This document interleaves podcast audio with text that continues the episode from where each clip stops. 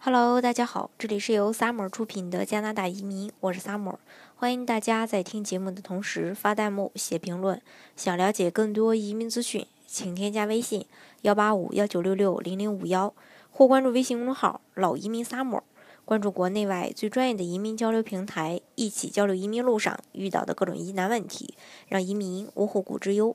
我们都知道，根据加拿大政府公布的目标呢，今后三年内计划会接收一百万的移民。那本来已经超过了说每年呃保持的这种哦二十五万到二十七万的这个数字。可是有专家认为，这个新的目标呢，仍然不能够满足这个加拿大人口的这种需求。加拿大的记者兼作家呃桑德斯就是其中认为这个。呃，新目标仍然不能满足加拿大呃人口需求的一个呃专家之一，他认为呢，这个国家需要更多的人，最理想的人口规模是现在的三倍。桑德斯曾任《环球邮报》的伦敦分社社长，现在呢是加拿大全国发行报纸的国际专栏作家，他对于许多问题都有。呃，有着自己的一个全球的视野。那驻外工作使他有机会从更远大的眼光反思和论述加拿大面临的问题，包括他一直关注的加拿大人口和移民的问题。他从二零一零年以来出版了多本专著，最新的一本专著，呃，这个书名就是《让加拿大人口最大化：为什么三千五百万加拿大人还太少》。书中以国际性的眼光和多角度的分析，提出和回答了人口少对加拿大的一个呃制约。呃，桑德斯在书的开头回溯了加拿大的历史和传统，认为加拿大一直呃过于拘谨。他在接收 RCR 英语英语组的编辑采访时说，在一八一二年战争结束和第二次世界大战结束之间，加拿大采取了一系列。呃，旨在的限制发展的政策，也是限制了经济的发展，关闭与美国的边界贸易，只为英国和其他一些英联邦国家提供原材料。他提到另一个事实，可能会令很多加拿大人感到惊讶。呃，在这个加拿大历史上头一百年里，离开加拿大的移民人数甚至超过来到加拿大的人数。人们因为各种政治、自然的、社会的原因离开加拿大。他说：“现在是解决人口问题、欢迎和鼓励人口增长的时候了。我们的消费市场太小，没有独立的加拿大公司可以维持生存和竞争。我们的纳税人基础太小，不能支持我们所期望的规模、所需要的各种政府服务等等。由于加拿大各地人口密度低，特别是说在最大的城市，呃，我们生活在一种。”生态上难以为继的方式，无论是出于经济原因、生态原因，还是文化方面的原因，加拿大都需要加大人口的密度。桑德斯解释说呢，加拿大的那些所谓大城市，大多是指现有的基础设施铺展和设备总和而已，而人口则没有形成一个可持续发展的规模。如果人口能增加一倍，这些城市的繁荣就能达到呃一个更高的层次。桑德斯还认为说。呃，多伦多大部分地区都人口太少了，呃，这个那边呢到处都是独立屋。他的这个说法可能会使多伦多的民众感到很诧异。呃，这个加拿大最大城市人口超过五百万，无论是在本地人还是在游客眼里都已经很大了。交通拥挤，人们简直难以想象人口再增加三倍，交通会堵成多么严重。桑德斯认为，除了最大的城市中心之外，加拿大各地还有更多中等规模的城市。他们其实获益最大，尤其是那些拥有大学和社区学院的城市。那些中等城市将越来越成为移民想要定居的地方。那些城市应该成为加拿大知识产权、创业和发明的中心。那加拿大有多少移民？首先，咱们先来看一份数据啊，加拿大全国的总人口是三千四百四十六万。呃，左右的一个人口，那一代移民总人口是七百五十四万左右，那一代移民占全国总人口的百分之二十一点九。父母是移民的不算，只算像嗯大卫这样的一代移民。加拿大呢，有超过五分之一的人口都是移民。对比另一个最主要的移民国家，美国的移民占比是百分之十三点五。在二十世纪。前三十年，加拿大的移民经历了一个突飞猛进的高潮期。那随后从一九五零年开始，又又开始缓慢增长。尤其是这个进入二十一世纪，每五年移民占比都要提升一个百分点。一五年之后，加拿大每年都要接收超过三十万的移民。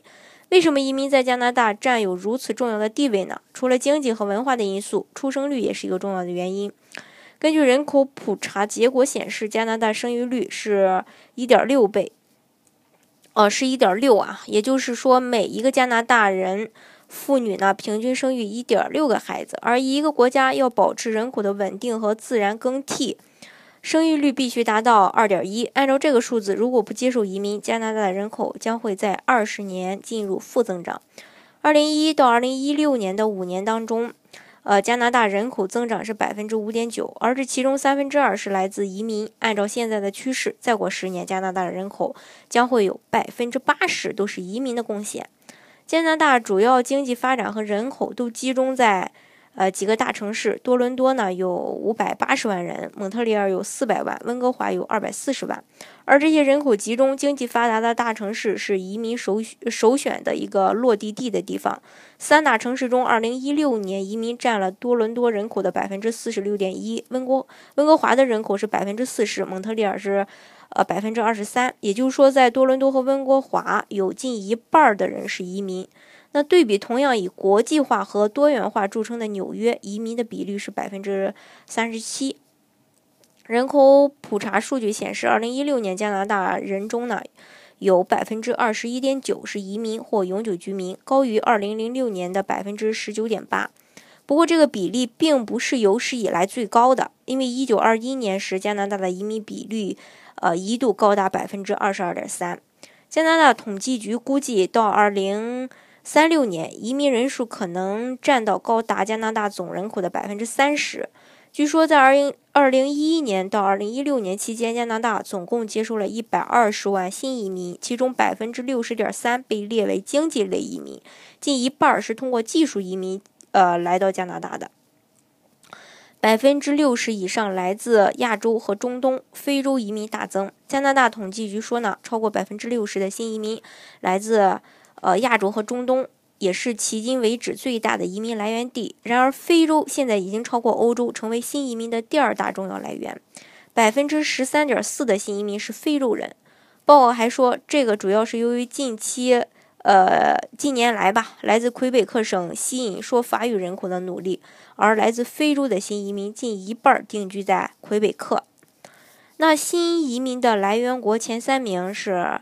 呃，菲律宾百分之十五点六，第二名是印度百分之十二点一，第三名是百分之十点六是中国。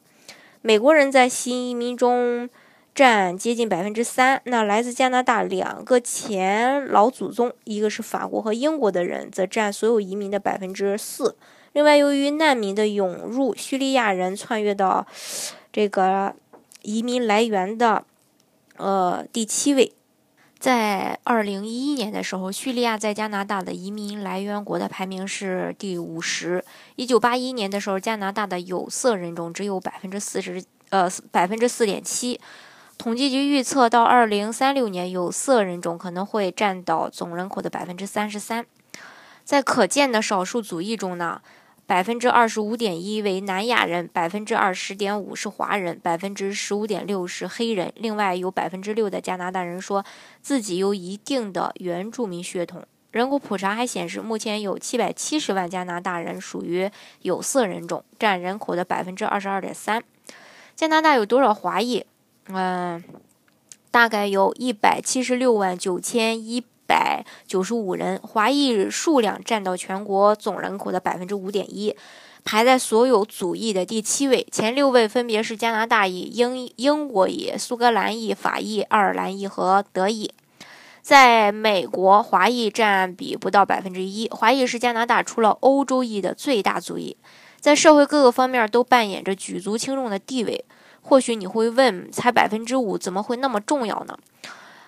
呃，这个就要源于加拿大发展的不均衡。华人也是伴随着经济发展而流动，在老呃这种老边区呃老边穷地区有很很少有华人能扎根儿，绝大多数都是集中在几个主要的城市，多伦多呀、温哥华呀、蒙特利尔、卡尔加里啊、埃特蒙顿和渥太华以及温尼波这几个城市，在华裔居住最多的城市中，呃，多伦多是排名第一的，有七十万，第二名是温哥华，呃，差不多呃。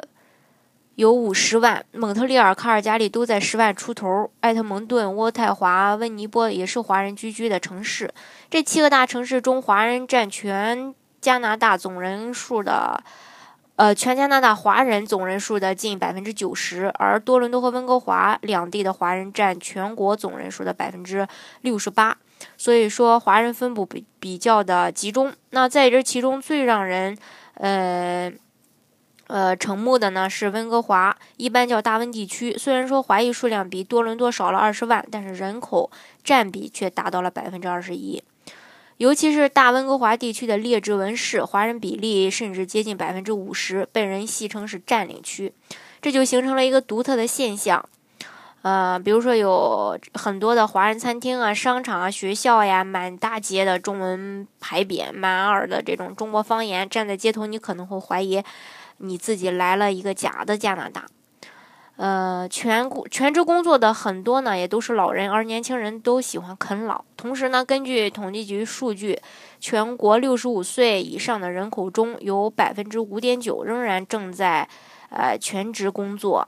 那根据这个推算呢，加拿大未来可能会呃吸引更多的移民去到加拿大，呃，为加拿大的经济做出贡献。不过呢，加拿大的政府也在挑选更优秀的人才移民加拿大，也不是说随便呃一个小伙伴就能去移民的。好，今天的节目呢就给大家分享到这里。如果大家想具体的了解加拿大的移民政策的话呢，欢迎大家添加我的微信幺八五幺九六六零零五幺，或是关注微信公众号老移民 summer，关注国内外最专业的移民交流平台，一起交流移民路上遇到的各种疑难问题，让移民无后顾之忧。